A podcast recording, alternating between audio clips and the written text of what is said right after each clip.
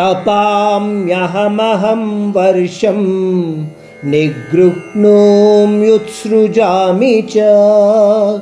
अमृतं चैव मृत्युश्च सदसच्चाहम अर्जुन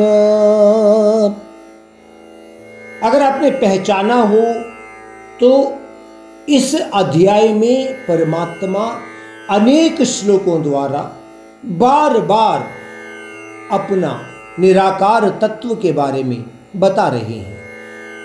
इस श्लोक में क्या कहते हैं? अर्जुन, सूरज की चमक मैं हूँ, वर्ष ऋतु की बारिश मैं हूँ, जो मुझे निराकार और नित्य मानता हो, उसको मुक्ति देने वाला मैं हूँ अर्जुन।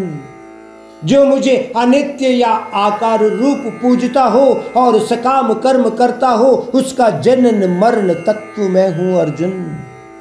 अर्जुन, केवल यह जानो कि मैं ही नित्य हूँ, बाकी सब अनित्य है।